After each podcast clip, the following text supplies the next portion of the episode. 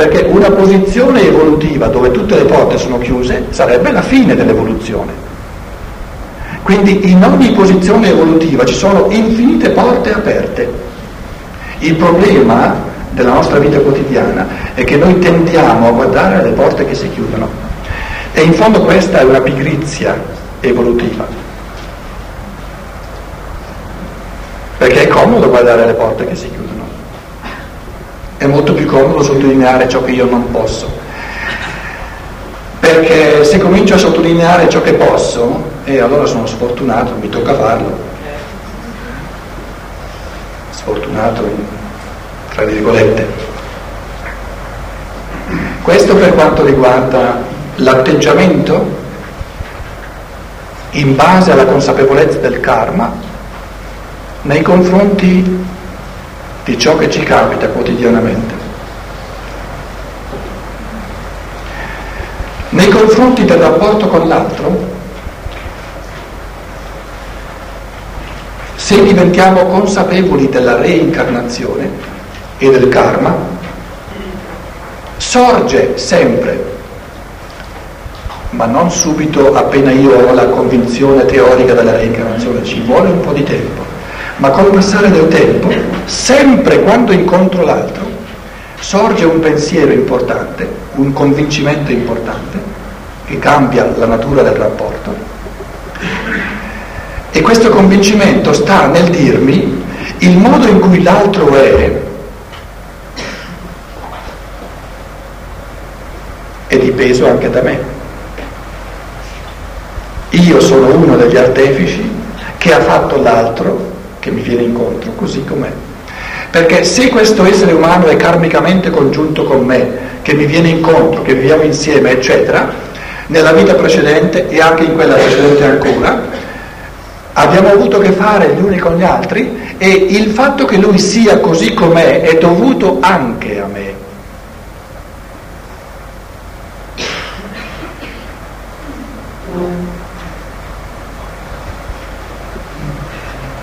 Se io desiderassi che fosse migliore, sono anch'io artefice del fatto che lui non sia migliore di come.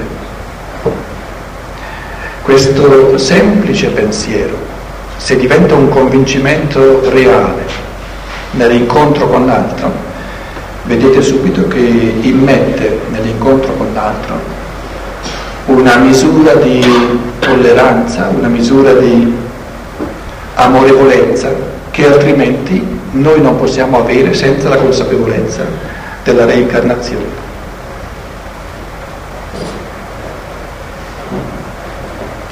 Devo guardare l'orologio perché è già un po' tardi questa sera.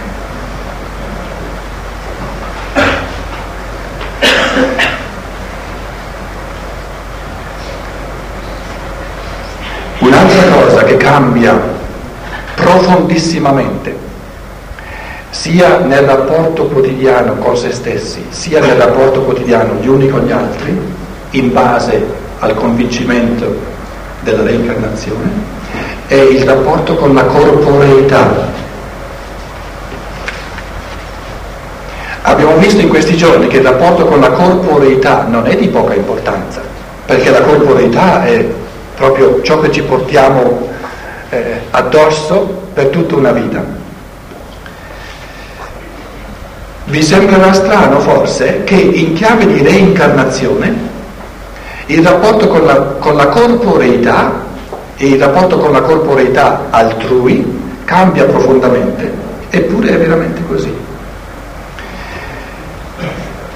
Nell'umanità di oggi è difficile, nell'incontro con l'altro, a questo ho già accennato prima, nell'incontro con l'altro è difficile incontrare l'individualità spirituale eterna perché la corporeità dell'altro ci diviene così essenziale all'altro che noi tendiamo a identificare l'altro con la corporeità, con la sua corporeità.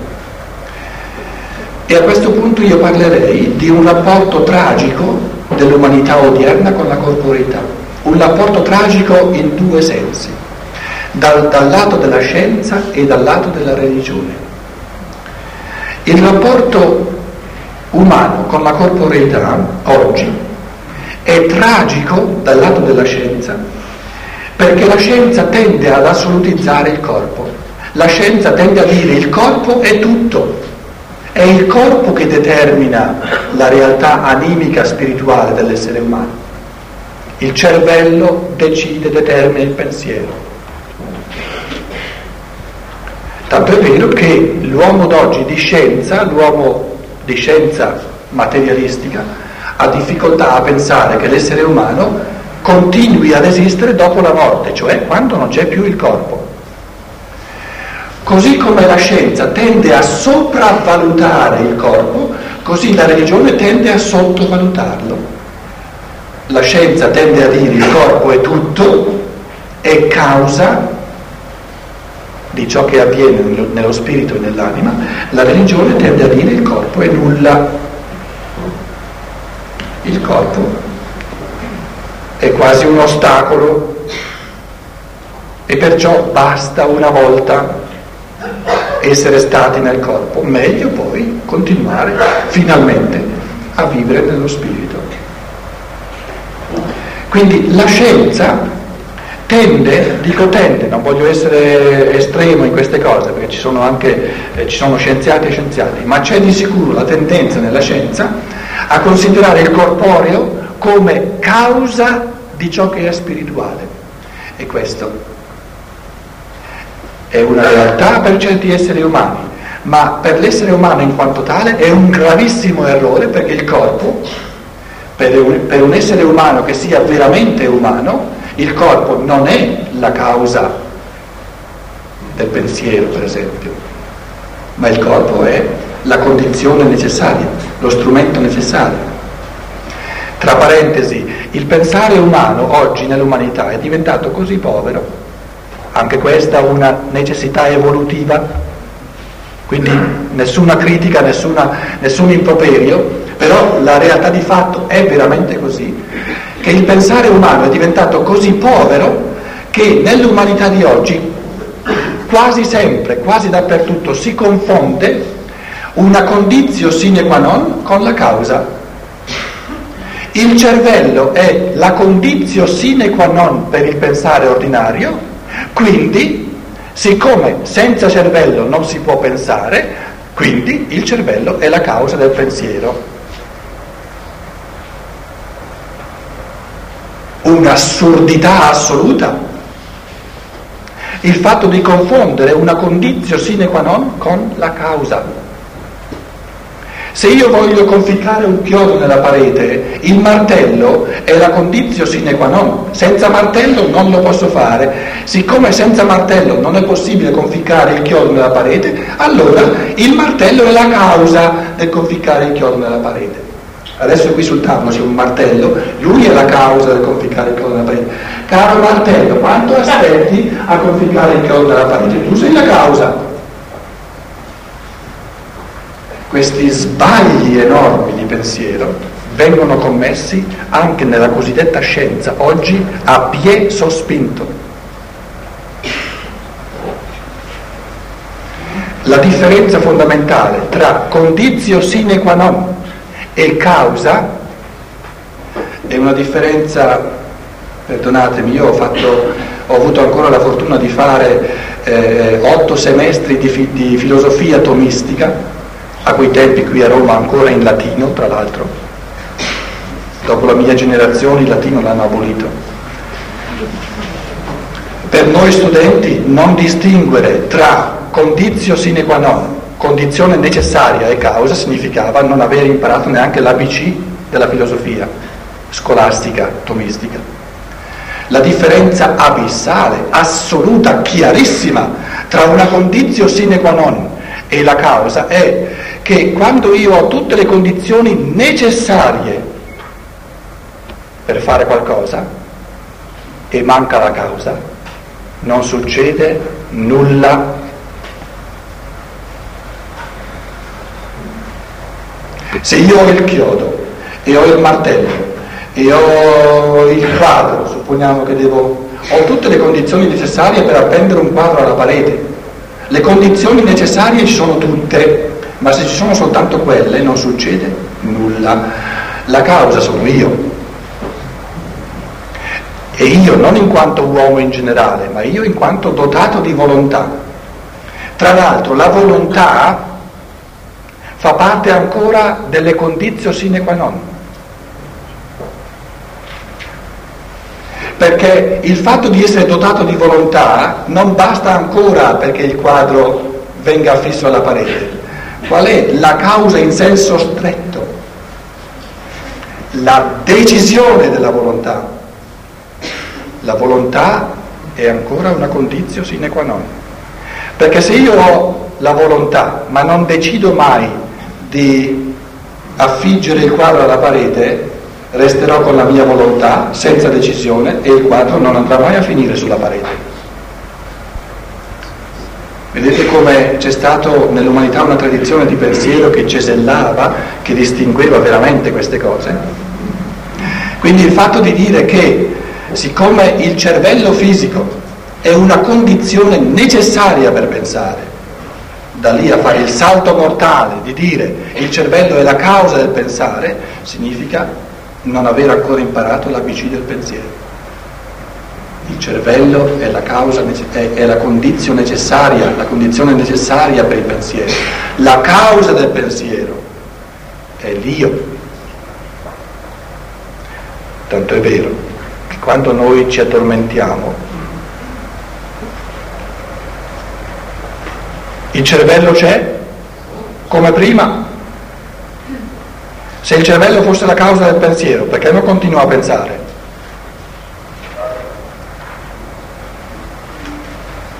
Lì si dimostra chiarissimamente che il cervello è la condizione necessaria. La parola necessaria è importante perché ci sono condizioni non necessarie, ma ci sono condizioni necessarie, cioè senza il cervello fisico non si può pensare ma questo non significa che il cervello è la causa del pensare. Quindi la scienza tende a considerare il corpo come causa di ciò che avviene nell'anima e nello spirito. La religione reagisce con un altro eh, soverchio, no? con un altro estremo, dicendo no, il corpo è assolutamente marginale, in una prospettiva di reincarnazione troviamo l'equilibrio tra questi due estremi. Per me questa è una cosa così importante, anche così bella, così preziosa, che convince in fondo più di tanti argomenti teorici, però convince in base al, allo sperimentarlo praticamente. Perché come, come diviene il rapporto con la corporeità in chiave di reincarnazione? Prima cosa, smettiamo di identificare l'essere umano col suo corpo, perché sappiamo che la corporeità di questa vita è una casa tra tante. Quindi quando io incontro un cosiddetto negro o un cosiddetto bianco o un cosiddetto mulatto, so già in partenza che non è l'essere umano che è negro o che è bianco o che è mulatto, ma è la casa, questa casa. Questa volta questa individualità ha preso questa casa quindi nell'incontro con l'altro, la prospettiva della reincarnazione ci offre questo dono così prezioso di non identificare l'essere umano con la sua corporeità. Però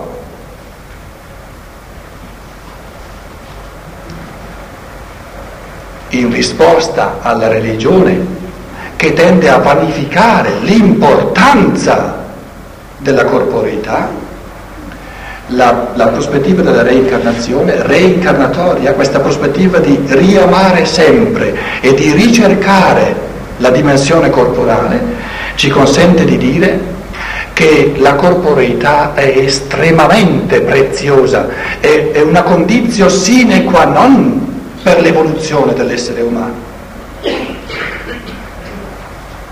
Queste cose, cari, cari ascoltatori, secondo me sono posso soltanto ripetere la parola belle, così belle, che sono quelle col passare del tempo, man mano che uno le sperimenta e le vive quotidianamente nell'incontro con l'altro, che portano a un convincimento vero, che non ha più bisogno di dimostrazioni teoriche, del fatto della reincarnazione.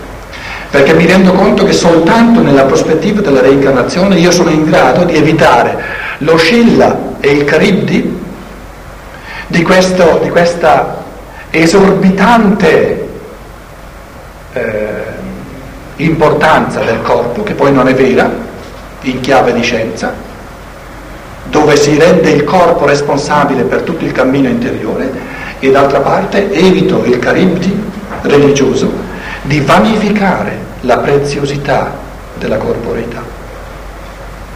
Da un lato dico, l'essere umano non si identifica con questa corporeità perché ne assume diverse, dall'altro dico però la corporeità è di assoluta importanza, non è la causa del suo cammino, ma è la condizione necessaria per il suo cammino.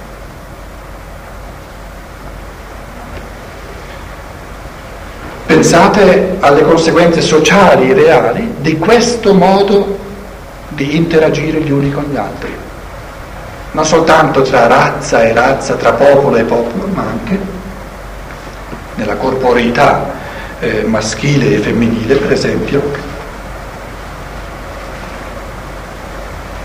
dove si tratta di evitare il troppo e il troppo poco.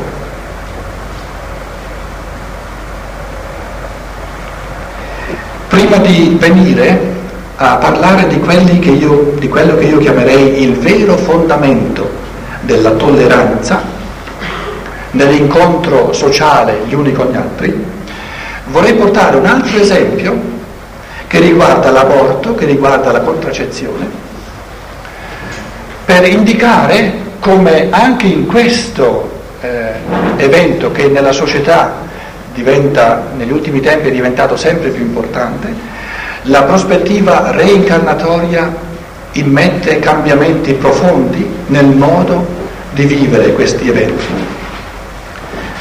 In questi ultimi mesi, in diverse città della Germania, ho tenuto una conferenza pubblica, pubblica, non soltanto eh, fra antroposofi, col titolo eh, Aborto e reincarnazione.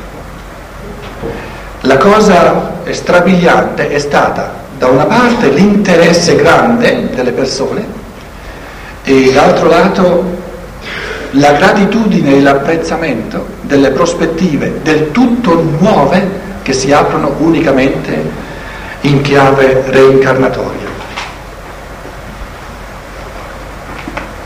Non posso tenervi un'ora e mezza di conferenza soltanto su questo argomento, eh, riassumo il il pensiero centrale, eh, descrivendo la differenza che c'è tra una gravidanza col punto interrogativo interruzione o no, senza consapevolezza della reincarnazione e come cambiano le cose quando c'è la consapevolezza della reincarnazione. In prospettiva non reincarnatoria, nel pensare comune che è invalso in Occidente, questa, questo essere femminile che noi non vogliamo adesso sindacare su, sui motivi morali o non morali per cui questo essere femminile eh, lotta con la domanda sì o no. Vogliamo soltanto rilevare il fatto che si trova in questa situazione di lottare con la domanda sì o no. Chiudo la porta o la lascio aperta. Sappiamo che queste situazioni ci sono. Non è nostro compito adesso dire eh, se vanno bene, se non vanno bene, se ci dovrebbero essere o no. In questa situazione, nella prospettiva non reincarnatoria, questa donna, accompagnata da un uomo, se volete, in caso ideale, ma non sempre eh, questo è il caso purtroppo, pensa che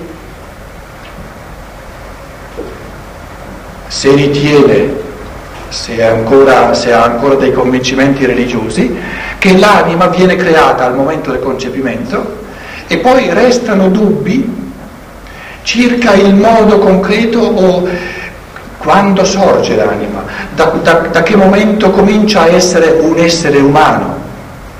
Queste domande le sapete. In Germania negli anni scorsi, proprio eh, due o tre anni fa, c'è stata tutta una, una eh, discussione feroce sul paragrafo 218 della Costituzione e le domande fondamentali erano proprio queste. Da quando noi abbiamo a che fare con un essere umano? Cosa non facile a dare una risposta, soprattutto se non ci sono conoscenze, diciamo, di tipo eh, di scienza dello spirito. Se poi questa donna addirittura non ha o non si preoccupa della parte spirituale, che qui sta nascendo un essere umano, un essere spirituale, e considera unicamente diciamo, le condizioni eh, di forze sue psichiche o di, di, di, di possibilità economiche, eccetera, si può giungere a una decisione di chiudere la porta.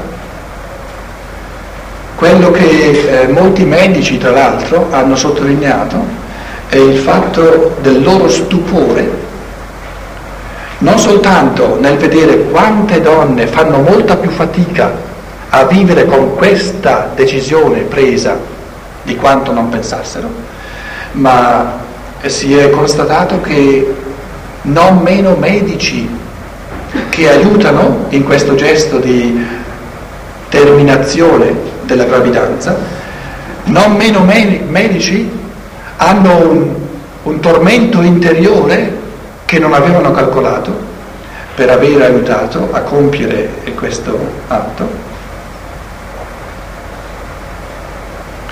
Come stanno le cose? Come possono cambiare le cose? In chiave di reincarnazione.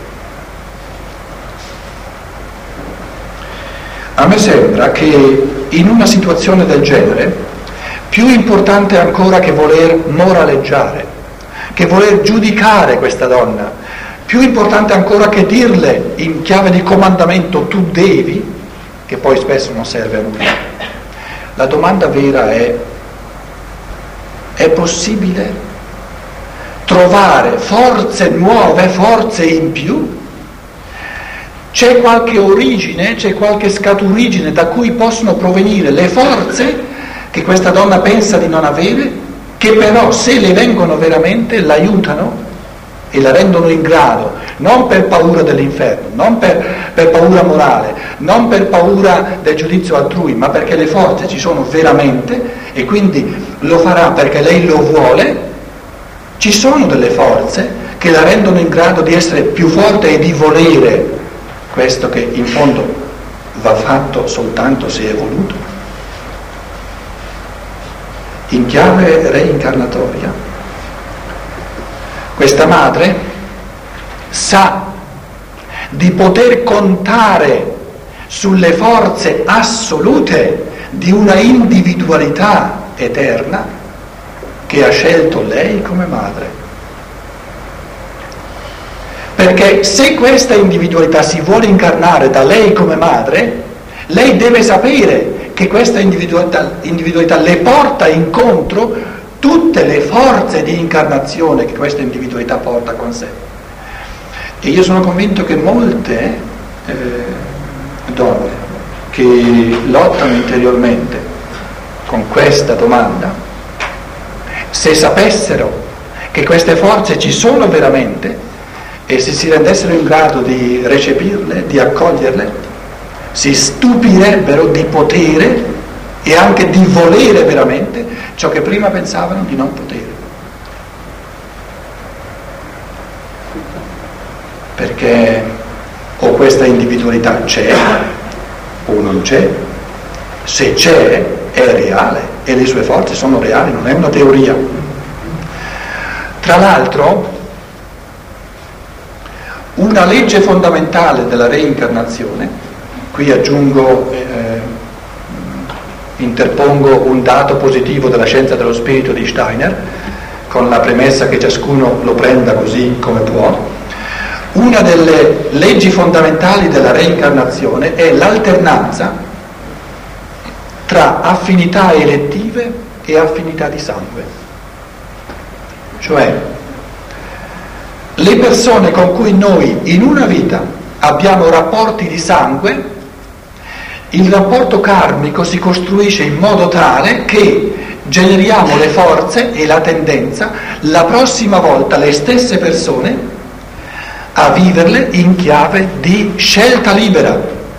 Perché qual è il carattere fondamentale dei rapporti di sangue? La non libertà.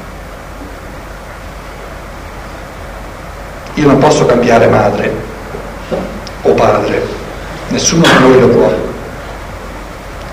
Quindi vivere tutta una vita in chiave di rapporto di sangue significa generare le forze per pareggiare questa unilateralità che ci vuole, perché l'evoluzione è fatta di unilateralità, con l'altro lato. Quindi portiamo nel dopo morte il desiderio di pareggiare tutto il rapporto karmico con queste persone con cui siamo stati parenti di sangue, con un rapporto karmico nella vita successiva che sia scelto liberamente verso la metà della vita. I rapporti di sangue ci vengono dati non liberamente all'inizio della vita. Le affinità elettive le scegliamo noi liberamente verso la metà della vita.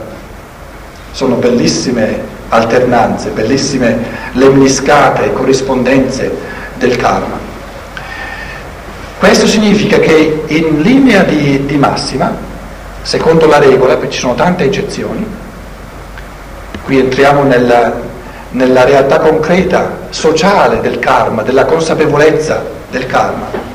Questa madre che lotta con se stessa cercando le forze, perché in fondo le vuole, vorrebbe averle, le forze per volere questa gravidanza, pensate cosa succede se lei sa che questo essere umano mi sceglie come madre, per il rapporto madre e figlio è il rapporto di sangue più profondo che ci sia, normalmente, se non è un'eccezione, normalmente mi sceglie come madre perché nella vita precedente il nostro rapporto era un rapporto di affinità libera. Qual è il carattere fondamentale di un rapporto di affinità libera? L'arbitrio. Quindi il nostro rapporto passato, proprio perché era libero, ha avuto una misura di arbitrio tale che adesso è sorto in questo essere che mi sceglie come madre il desiderio di pareggiare questo arbitrio attraverso un rapporto che è chiaro, deciso e da cui non si può scappare. Se è così, se mi viene incontro con questa intenzione così decisa, posso contare sulle forze che mi porta incontro. Perché per una gravidanza le forze della madre che vogliono questa, questa nascita sono solo una metà l'altra metà delle forze sono nella volontà del nascituro che vuole questa nascita. E se noi mettiamo insieme questa duplice forza, questa duplice corrente di forze, in fondo non ci sarebbe nessun caso in cui l'essere umano incarnato sia in grado di dire non ce la faccio. Perché se fosse veramente vero che le forze non ci sono, non avverrebbe neanche l'inizio della gravidanza.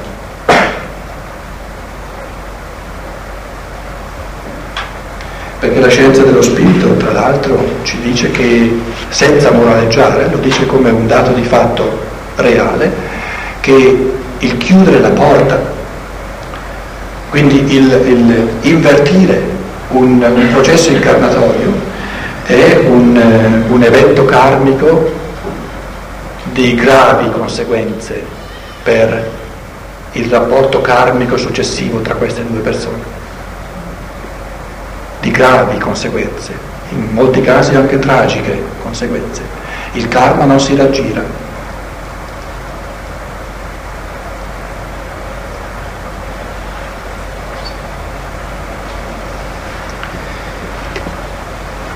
Vengo ora a ciò che ho chiamato il vero fondamento della tolleranza.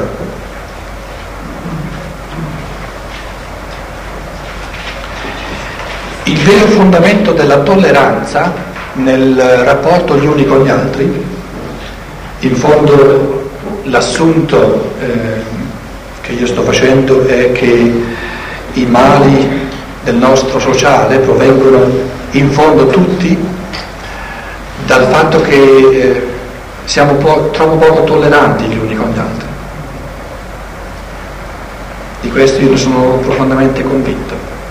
Parliamo di amore, parliamo di donazione, parliamo di immolazione, ma se guardiamo ai fatti non stiamo compiendo neanche i primi passi della vera tolleranza se mi permettete piccola parentesi che non vuole essere cattiva ma che è molto sincera. Nella tavola rotonda di prima io ho sentito il dogma del relativismo come un dogma di feroce intolleranza.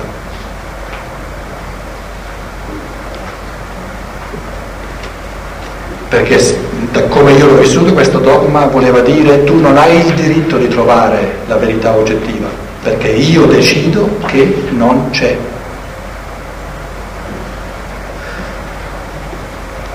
Toller- l'intolleranza ha molti volti. Il fondamento della tolleranza è il comprendere in chiave incarnatoria, reincarnatoria, che ciascuno di noi compie tutta un'esistenza proprio perché siamo nel corso di una grande evoluzione, ciascuno di noi compie tutta un'esistenza in chiave di unilateralità e che non può essere che così. E poi l'altro convincimento, la, la, la liberazione diciamo da questa eh, da questo rammarico che siamo tutti dentro a ben precise unilateralità, l'altro convincimento che la reincarnazione c'è proprio per darci la possibilità di pareggiare di mano in mano una grande unilateralità con l'altra unilateralità, in modo da muoverci come in, un, in un'altalena nelle varie posizioni delle possibilità evolutive. La prima grande alternanza, dove ciascuno di noi si trova o nell'una o nell'altra unilateralità, è l'essere maschile e l'essere femminile.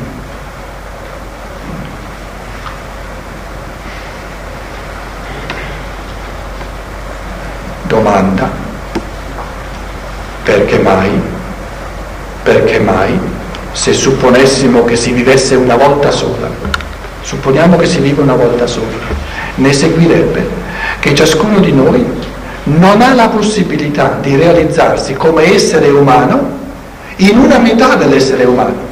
Gli è consentito unicamente di realizzarsi in una metà dell'essere umano, l'altra non è per lui. E si tratta adesso di essere sinceri con se stessi e di chiedersi, sono proprio contento che sia così. Forse mi sono abituato a pensare così. Ci ho pensato bene? Altra domanda, non è più bello? Non è più umano? Darmi la possibilità di essere in quanto essere umano, sia in chiave maschile, sia in chiave femminile. Quale divinità piena di amore avrebbe potuto decretare di concedere a tutti noi solo la metà dell'esperienza reale dell'essere umano. Perché? Per quale motivo? Una delle leggi fondamentali della reincarnazione è che c'è un'alternanza tra un'incarnazione maschile e un'incarnazione femminile. Ci sono molte eccezioni, ma la regola normale è proprio questa. L'incarnazione femminile è unilaterale e quindi genera nel corso di tutta una vita una specie di calamita, una specie di desiderio globale di essere umano nell'altro senso. E l'incarnazione maschile è ugualmente unilaterale e se, se è vissuta nella verità, se è vissuta nella genuinità, questa somma di unilateralità che viene accolta, che viene veramente accettata, genera il desiderio immenso di passare una vita intera nell'altra posizione. In altre parole, non si assolutizza più eh, le, proprie, propri, le proprie convinzioni sulle donne, le donne sono fatte così, o le proprie condizioni sugli uomini, eh, i maschi sono fatti così. Nel sociale l'incontro tra il maschio e la femmina avviene così che ognuno vede nell'altro il proprio passato e il proprio futuro. Ecco, io ero così, io sarò così.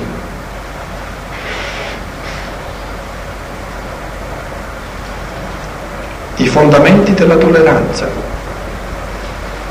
sorgono nell'umanità, i fondamenti veri della tolleranza sorgono nell'umanità attraverso la consapevolezza della reincarnazione. Un'altra alternanza fondamentale, un'altra unilateralità che dura tutta una vita è l'affinità di sangue e l'affinità elettiva. Io non posso scegliere liberamente un rapporto karmico con una persona che mi è consanguinea. Questo rapporto karmico io non lo posso scegliere liberamente. Il fatto di non poterlo scegliere liberamente genera per tutta una vita il desiderio che poi nel Kamaloka, nel purgatorio, nel mondo tra la morte e una nuova nascita si trasforma in forze del karma, in forze del destino, di reincontrare questa persona in chiave di scelta libera, di affinità elettiva e viceversa.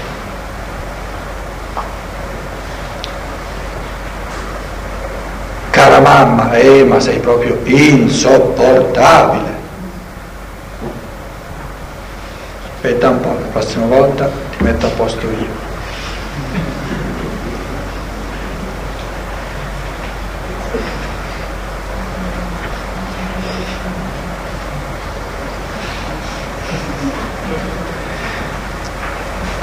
L'intolleranza proviene dal fatto di voler risolvere tutto in una vita. La sorgente più macrocosmica dell'intolleranza è l'impazienza di voler risolvere tutto in una vita. E volendo risolvere tutto in una vita si forzano le cose, si, si opprimono gli uomini, si, si, si manipolano gli uomini e abbiamo tutto fuorché tolleranza gli uni con gli altri. E il sociale viene rovinato, l'incontro quotidiano viene rovinato non si può mettere tutto a posto nel rapporto con un'altra persona in una vita sola. E se lo vogliamo, forzeremo il rapporto a un punto tale che diventa insopportabile. E allora non è meglio, è peggio.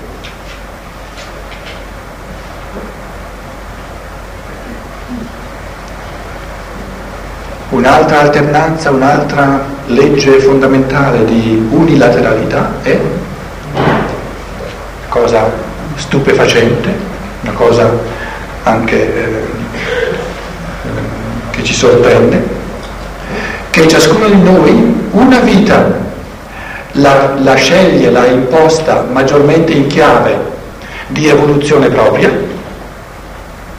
quindi in questa vita voglio tutte le cose che servono a fare andare, andare avanti in me, nell'evoluzione, un'altra vita maggiormente in chiave di dedizione agli altri. Una missione per il proprio popolo o una missione per l'umanità intera.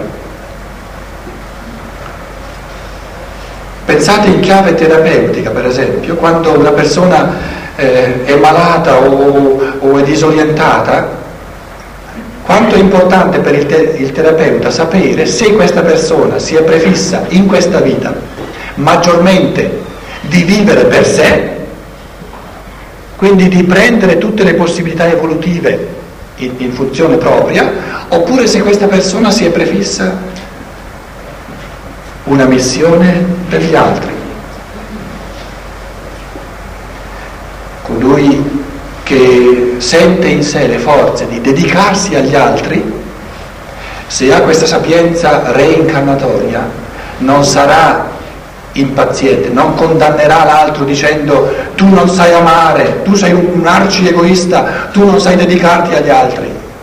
Ci andrà piano, perché sa, eh, forse l'ultima volta, o forse la prossima volta anch'io vorrò passare una vita intera in chiave maggiormente di cammino proprio.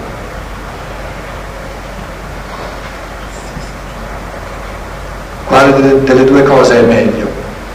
Tutte e due, però non tutte e due contemporaneamente, l'una dopo l'altra.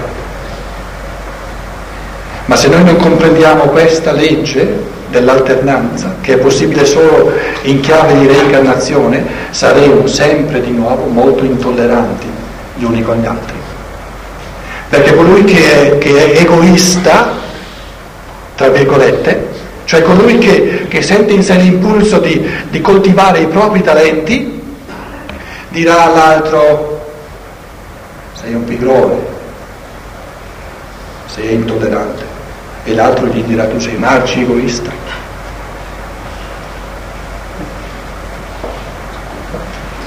La reincarnazione ci insegna a non volerci uguali,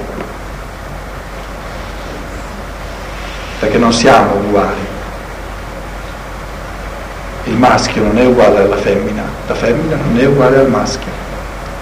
Il rapporto di sangue non è uguale al rapporto elettivo, l'affinità elettiva non è uguale all'affinità di sangue.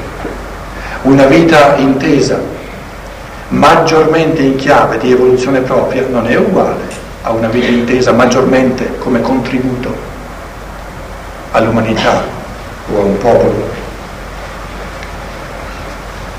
Un'altra alternanza fondamentale,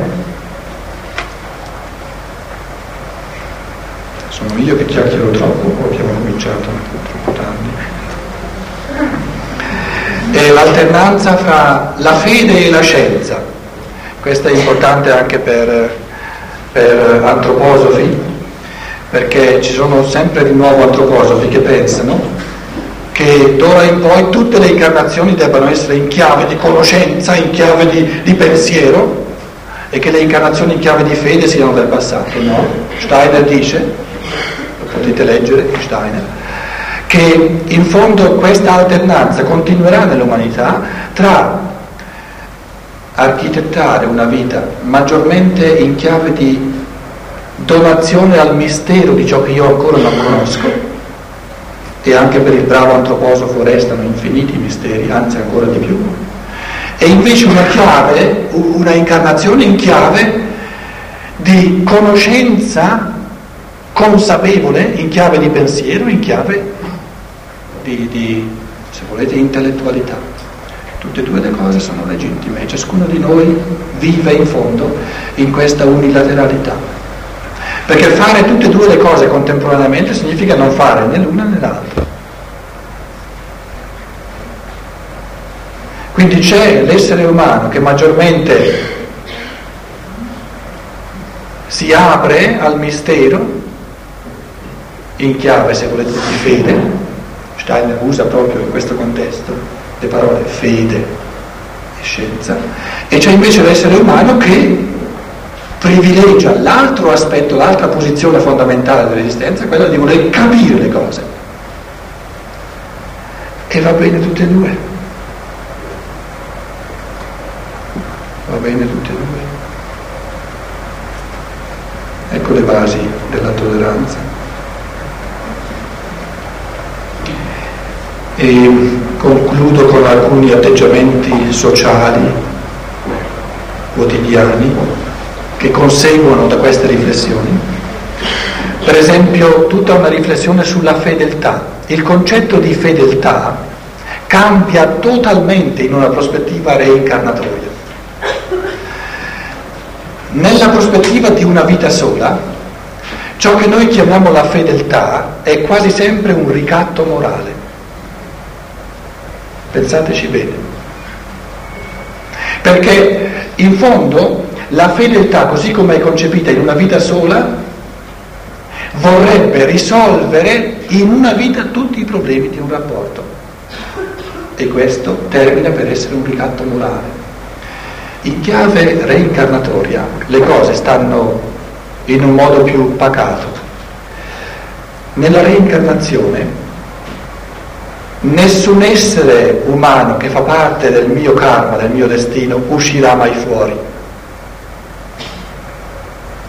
Non c'è nessun rapporto karmico che termina. Ci sono sempre nuovi esseri umani che entrano dentro, perché la prospettiva finale dell'evoluzione è di diventare tutti noi membri di tutti. Quindi quello di organarci tutti insieme dentro all'unico corpo del Cristo.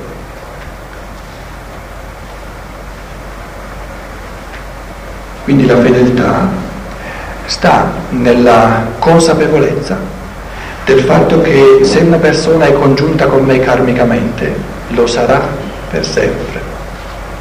E che abbiamo tempo, c'è tempo a sufficienza per mettere le cose in ordine. E che va bene terminare una vita con tante cose ancora in sospeso.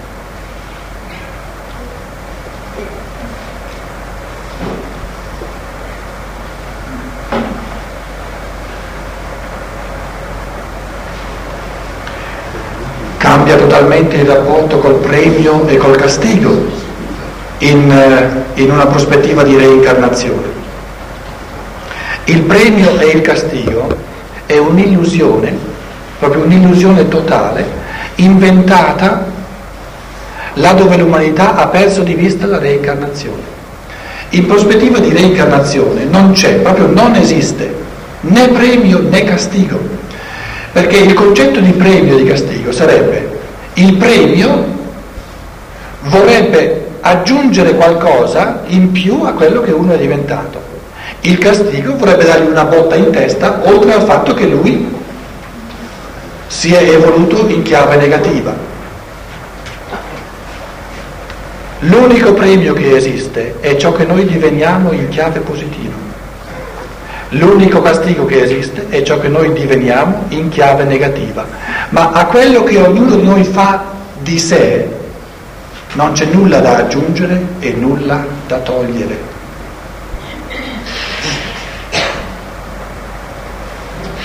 Pensateci fino in fondo, vedrete che questo pensiero è del tutto assurdo. Che l'essere umano sia l'essere della libertà, quindi che si autocostituisce nel cammino dell'evoluzione e che poi si vogliono cambiare le carte in tavola rendendolo migliore di quello che lui si è fatto o peggiore di quello che lui si è fatto. No. Nell'evoluzione in chiave di libertà, in chiave di reincarnazione, ciascuno di noi è ad ogni gradino evolutivo ciò che lui ha fatto di se stesso. E questo è intoccabile. E tutte le paure che si vogliono dare agli esseri umani con le fiamme dell'inferno e tutti i contentini, le caramelline con, con la gloria del paradiso, sono tutti ricatti morali che sono contro la libertà. Un essere umano che è artefice del suo destino, del suo divenire, non ha bisogno né di castighi né di premi. Se diventa libero, la sua libertà è il premio sommo che ci possa essere. E se perde nel corso delle sue incarnazioni addirittura la facoltà della libertà, un inferno più abissale di questo non c'è. E così via si potrebbero individuare tante altre cose. Spero di essere riuscito almeno in, in, in piccola parte a darvi un'idea a mo' di esempi, diciamo, di come il sociale, il quotidiano, il nostro modo di stabilire rapporti gli uni con gli altri cambia profondissimamente, realmente, nella prospettiva della reincarnazione che non sia soltanto un convincimento teorico senza conseguenze nella vita concreta, ma questo cambiamento profondo avviene quando il convincimento della reincarnazione non resta una cosa teorica, ma siamo in grado di vederne le conseguenze reali nella vita quotidiana. E ho cercato di riassumere la bontà assoluta di questa consapevolezza nel quotidiano col mistero della tolleranza. Vivere con la, con la consapevolezza della reincarnazione, non soltanto nella testa, ma con la consapevolezza della reincarnazione nel cuore, significa diventare tolleranti. E la tolleranza è più di metà della strada dell'amore più di metà.